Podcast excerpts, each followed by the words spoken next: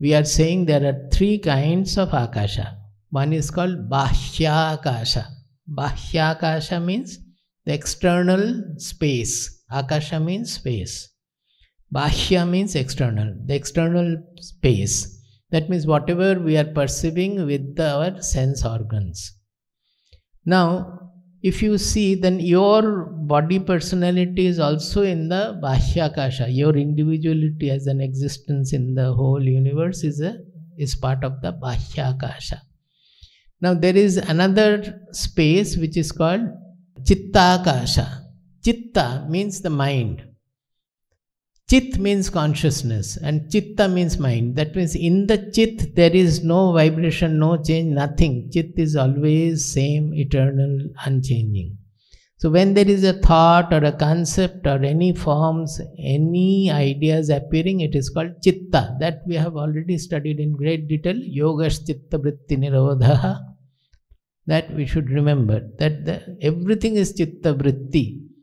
So, as I said that there is a Bhashya-Kasha, external space, there is an internal space. Suppose now I am sitting in the hall, there are some people and I know that some other people are there on the other side, the camera is in front.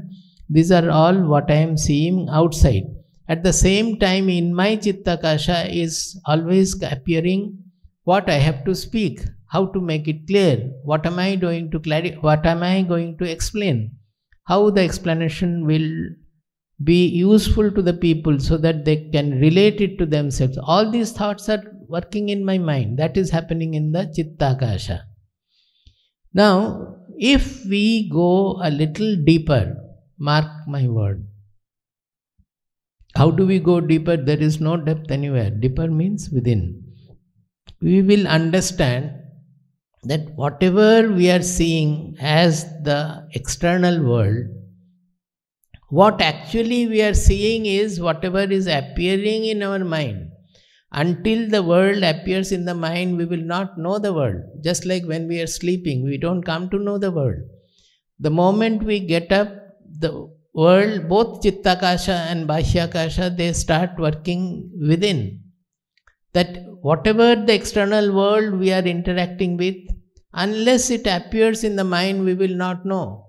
It has to appear in the internal mind. Is it not so? Is it difficult to understand? It is very simple, scientifically also.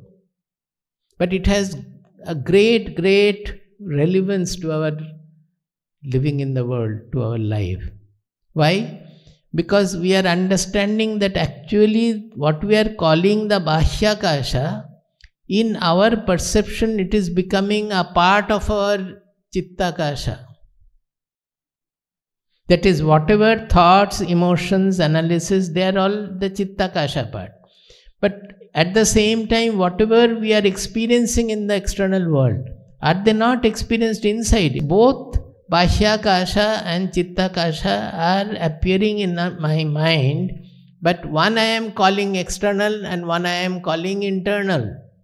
Whatever is external, the body, I am giving the name as external, and whatever is inside the body, we are giving the name of internal. Actually, both are inside, they are all appearing in the mind.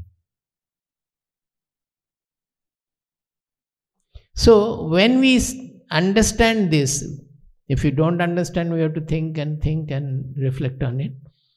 When we understand this, then what happens is that we can understand that the whole world as we perceive is made of consciousness and consciousness alone. Consciousness, of course, is not an object that as we make with gold, some ornaments. These examples are taken, but in reality, it is not like that.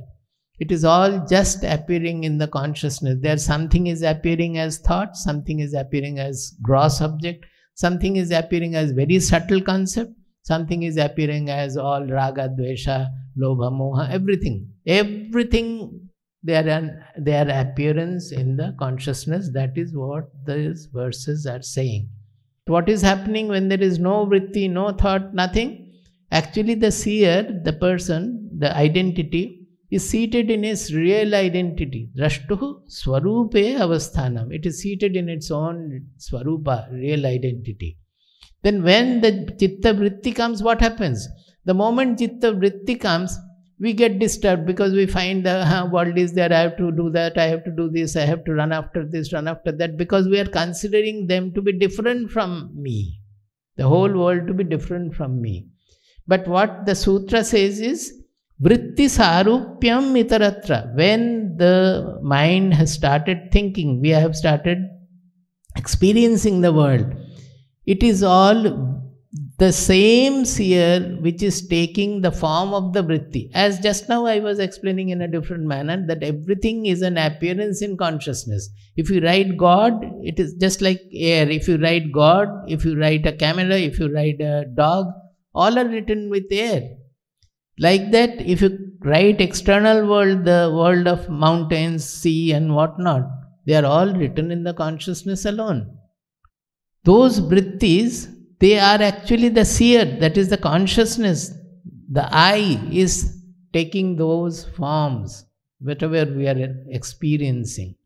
Vṛtti sārūpyam means this understanding that the whole world is made of Atma, that there is nothing other than the Atma, nothing other than Brahman, everything is consciousness, whichever way you feel like. But the fact will be that the differential notion will go from the mind.